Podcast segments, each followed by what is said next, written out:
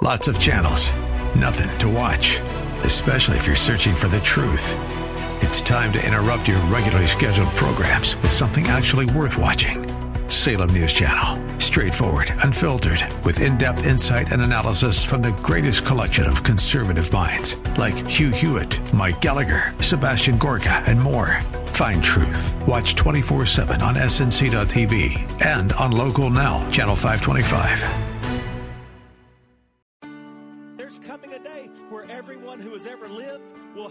Account for their understanding of who God is. Because the Bible says that one day every knee will bow and every tongue will confess that Jesus Christ is Lord.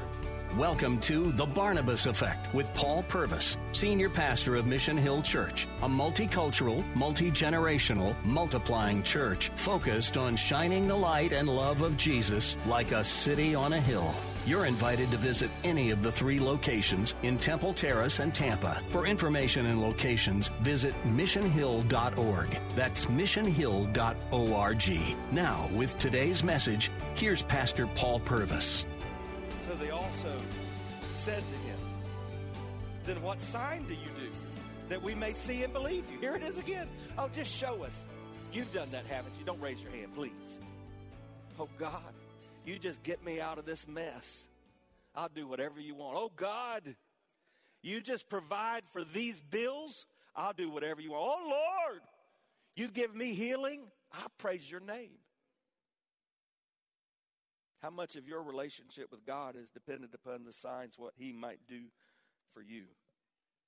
And then they tried to tag Jesus by talking about a story they thought they understood. They said, Our fathers ate the manna in the wilderness as it's written. He gave them bread from heaven to eat. And Jesus said to them, Truly, truly, I say to you, it was not Moses who gave you bread from heaven, but my Father gives you the true bread from heaven. For the bread of God is he who comes down from heaven and gives life to the world. And they said to him, Sir, give us this bread. Always. And it's in that context that Jesus said to them, I am the bread of life. Whoever comes to me shall not hunger. Whoever believes in me shall never thirst. I am the bread of life. The New Testament is recorded in its earliest forms in Koine Greek, conversational Greek. Most of you know that most of the Old Testament is recorded in Hebrew. There's also some Aramaic. But for example, when we read what we read about Moses' encounter with God at the burning bush, it would have been written and recorded in Hebrew. When the Greeks came along, they wrote the Old Testament in Koine Greek. The Greek Old Testament is called the Septuagint. So let me tell you something interesting. When Jesus, speaking in conversational Greek, said, I am the bread of life, he used an unusual, even for the Greek language, construction. He used two words. The first word he used, which means I am, is the word ego. It looks like ego. Or if you want to say it ego, it looks like the waffle. Lego my ego. But it meant I am. So it would have made sense for him to stop right there. Ego, the bread of life. But he doesn't.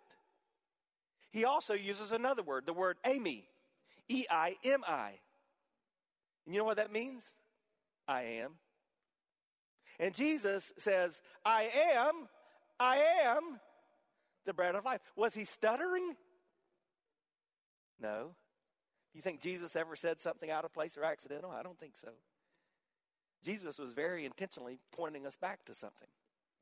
Because when Moses has his encounter with God at the burning bush, the way that is written in the Greek Septuagint, in the Greek language, the way Yahweh, I am, is translated is ego eimi. So Jesus was saying, just in case you're confused, all of you who know the Old Testament, all of you who have studied the stories of Moses, those of you who are throwing up in my face who Moses is and what he's done, let me just tell you. Remember the story of I am? Well, I am. Ego eimi. This would be what eventually would get Jesus killed, right? He's claiming to be God. Whenever you meet some people, and I meet them all the time, who say Jesus didn't really claim to be God. This is just one example you can point them back to. Oh no, he said, I am the I am. Ego eimi. The same God who said I am in Exodus 3 and 14 and 15 is saying I am in the seven I am statements in the Gospel of John. Jesus was making a claim to be God, and he was making the same point he made to Moses in the burning bush. When you understand who God is, it changes who you are. I am changes who I am. So I need to ask you have you understood who God is? Well, to do that, I think you need to get a little background on what we've just read in John chapter 6. This all takes place around the Sea of Galilee the Galilean region where Jesus worked. And wow, that's a picture just from a couple of months ago. I love hanging out in Galilee. We'll be going back again this December. And there in, in Galilee, uh, the Bible says that Jesus has gathered and thousands are around him. The Bible records 5,000 men. That teaches us that there were 15 to 20,000 total people. And they developed a problem. They were hungry. They needed something to eat. They were hungry. They began to look around and they couldn't find any nourishment. Jesus had been teaching, the crowds had gathered, but they were in need. Notice what it says in John 6, verse 5. Lifting up his eyes then and seeing that a large crowd was coming toward him, Jesus said to Philip, Where are we to buy bread? Say, where? What did Jesus ask him? Where? Philip? Where are we going to buy some bread? He said this to test him, for he himself knew what he would do. Philip answered to him, 200 denarii worth of bread would not be enough for each of them to get a little. What did Philip answer? Did he answer the where question? No. And too often, when we get in conversation with God, we're responding to his questions with answers that he didn't ask. One of his disciples, Andrew, Simon Peter's brother, said to him, There's a boy here who has five barley loaves and two fish. But what are they for so many? a couple of things before we keep going and I help you understand this context. First of all, it says that Jesus asked a question, but he did that just to test him because it says that Jesus already knows the answer. What if Jesus already knows what he has in store for you, but sometimes he tests you just to see if you're paying attention? What if Jesus already knows about the lack in your life? He knows the need, he knows the hunger, but he's just testing you to see if you're really ready to get in on what he's doing. What if Jesus is at work all around you and he's moving in your midst, waiting to demonstrate how he can provide for you, but he's testing you? Just to see if you'll respond. God's at work all around us. One of the greatest principles we have in our spiritual journey is to make sure that we're getting in on what God is doing. Second thing I want you to see, though, is that Jesus asked the question, Where? But Philip answered the question, How? See, here's the deal how deals with methods where deals with source. And too often in our life, we got, get bogged down in the how question. God, how am I going to get out of this? How am I going to pay that bill? How am I going to survive this relationship? Uh, how am I going to live for another day? How am I going to battle cancer?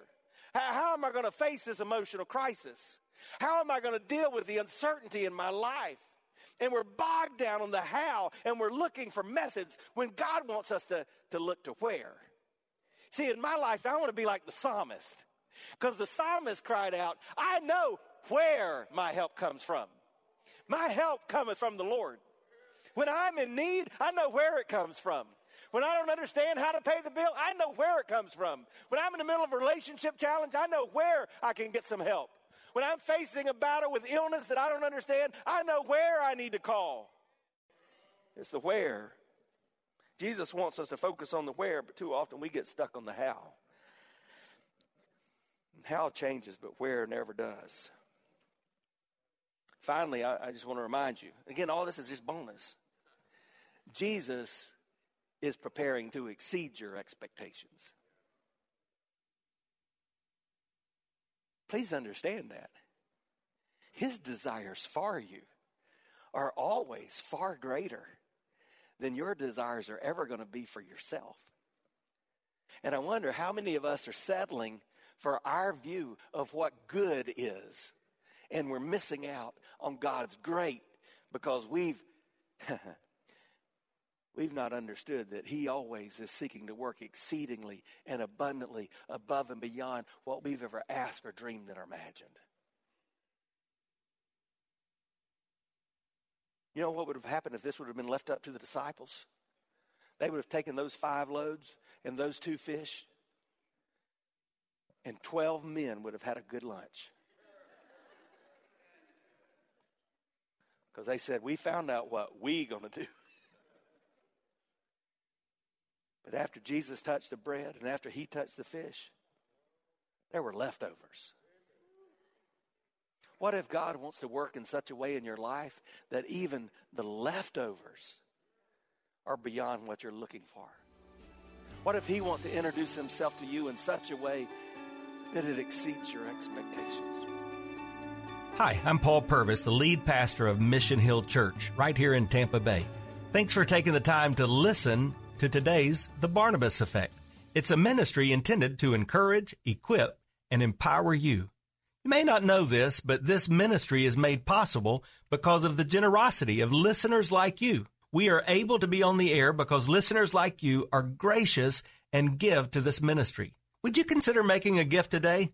It would be our honor to send you a gift, a resource, as a result of your gift of any size.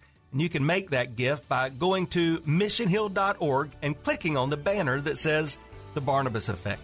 That will direct you to a simple way that you can give right there online. Thanks again for listening to the Barnabas Effect today. And now we continue with our message. So, as a result of this, the crowds began following Jesus. And he was playing hide and seek because they looked on the boat and they couldn't find him because he was walking on the water. And so they just took out for the other side of the sea. And I was there just a couple of months ago. This is the old port of Capernaum. You can go there today. And that's where they went because they knew that this is Jesus' hometown. So they just crossed the Sea of Galilee in their boats. They went looking for Jesus. So where did they look for them? Where did people always look for Jesus? In the synagogue. Because he was there teaching. But good news, you can go there today. This is a newer synagogue built on the remains from the ancient synagogue that you can still see 2,000 years ago, where Jesus taught on this day that we're describing. And so, what did they say to Jesus?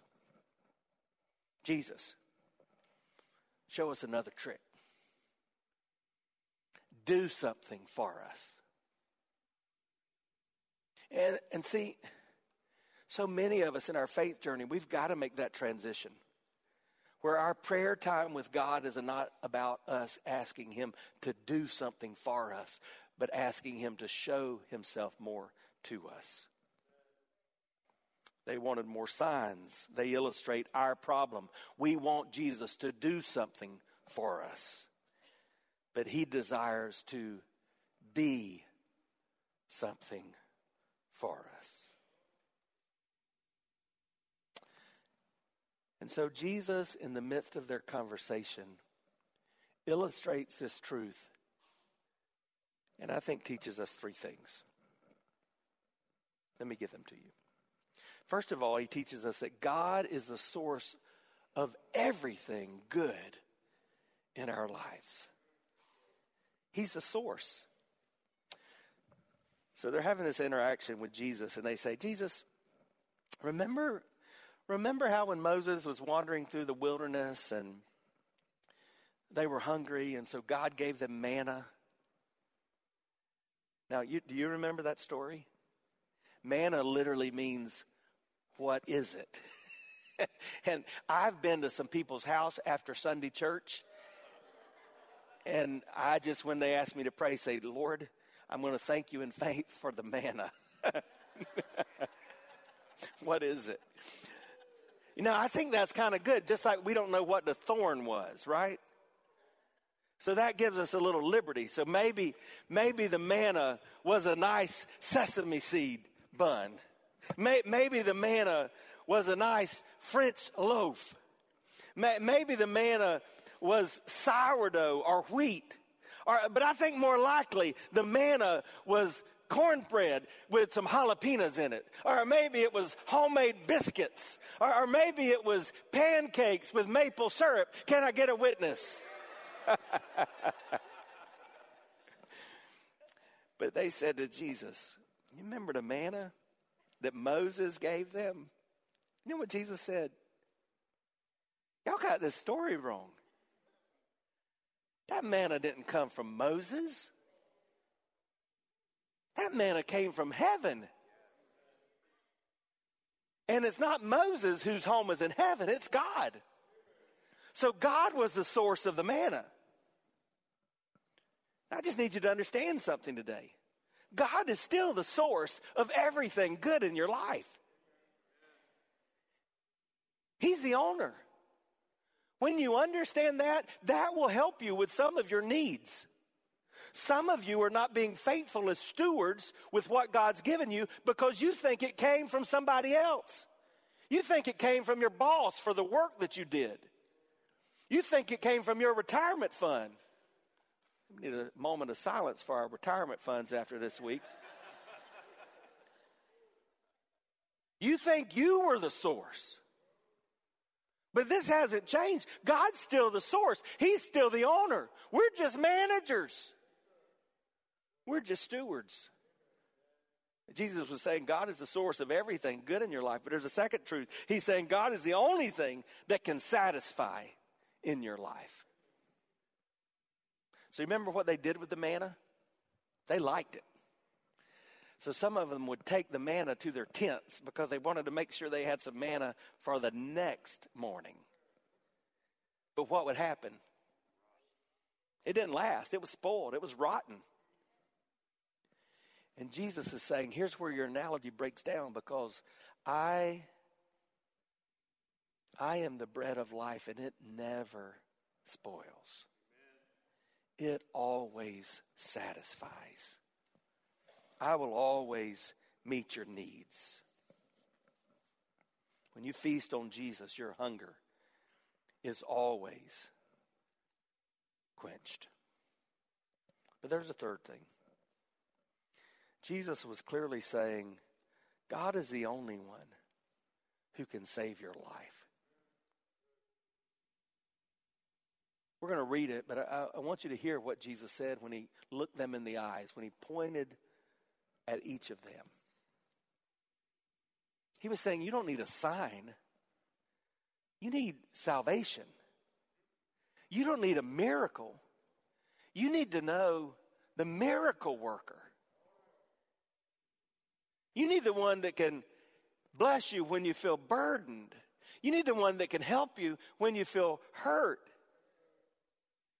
You need to know Jesus. Look at verse 47. Truly, truly, I say to you, whoever believes has eternal life. I am the bread of life. So he says it again.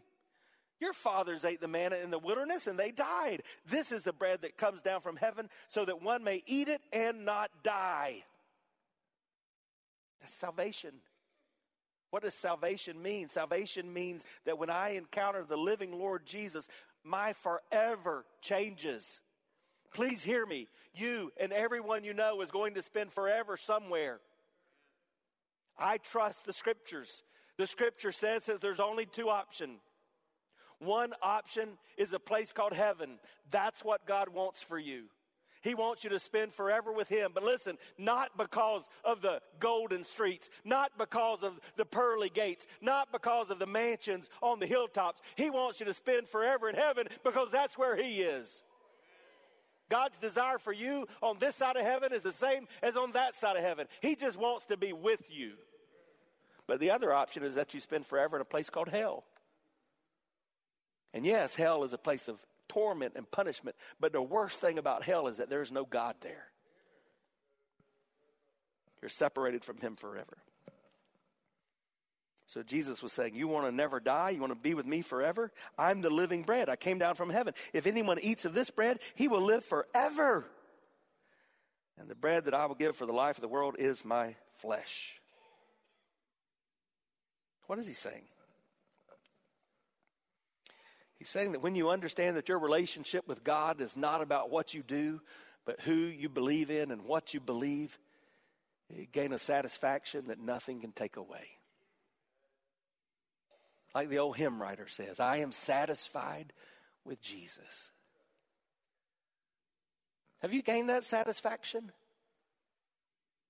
Do you know that regardless of what needs appear in this world, regardless of what desires you have, regardless of the difficulties you face, that God has saved you and that's changed you?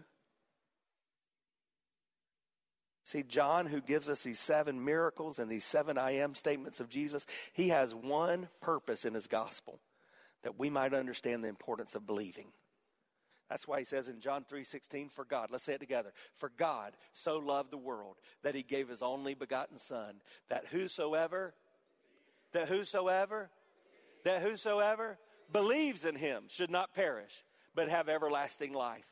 That's why he closes out his book in John 20 and verse 30 saying, Now Jesus did many other signs in the presence of the disciples, which are not written in this book. Isn't that intriguing to you? We tend to think what we've got here in Scripture, that's all about Jesus. He lived and ministered in the Galilean region for three years. And we see like little snapshots. We don't even know all the miracles he did. He did many other signs. Why? Verse 31 But these are written so that you may believe that Jesus is the Christ, the Son of God, and that by believing you might have life in his name. Why does Jesus say, I am the bread of life? Because he wants you to believe that he's everything you need. Charles Spurgeon said, Faith is believing that Christ is what he said to be, he will do what he's promised to do, and expecting that of him. Do you have that kind of faith today? Jesus says, I am the bread of life. I am, I am the bread of life. After World War II, there was an orphan crisis in Europe. one of the first things the soldiers began to do after experiencing victory is to care for the orphans. And so they built orphan camps to provide for their safety and their welfare.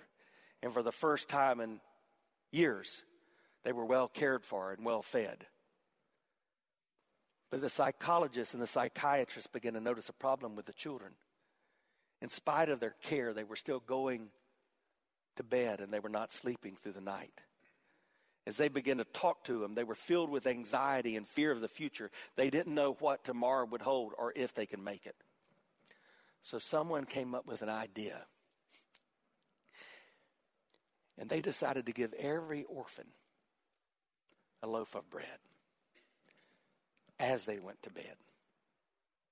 And they noticed that those boys and girls would hold on to that loaf of bread and they would sleep through the night they would hold on to that which was in their hands, and their anxiety, their fear would go away. They would hold on to what had been given to them, and they would have peace that allowed them to face another day. Here's what I think Jesus was saying to me. If you will understand that I am the bread of life, that I am your source, that I am your satisfaction, that I am your salvation, if you will hold on to me when it gets dark, if you'll hold on to me when you don't understand how to go forward, if you'll hold on to me when you face sickness, if you'll hold on to me when your marriage is falling apart, if you're holding on to me when you don't know how to pay the bills, if you will hold on to me, I'll give you peace that you can't find anywhere else. You've been listening to The Barnabas Effect with Pastor Paul Purvis. The Barnabas Effect is here to provide listeners like you with biblical truth and spiritual encouragement. But it can't be done without your financial support. Go to missionhill.org and click on the Give tab. Your financial support helps us reach those seeking truth about God and themselves. Thank you for giving at missionhill.org. And join us weekdays at 9 a.m. for the Barnabas Effect with Pastor Paul Purvis on Faith Talk AM 570 and 910.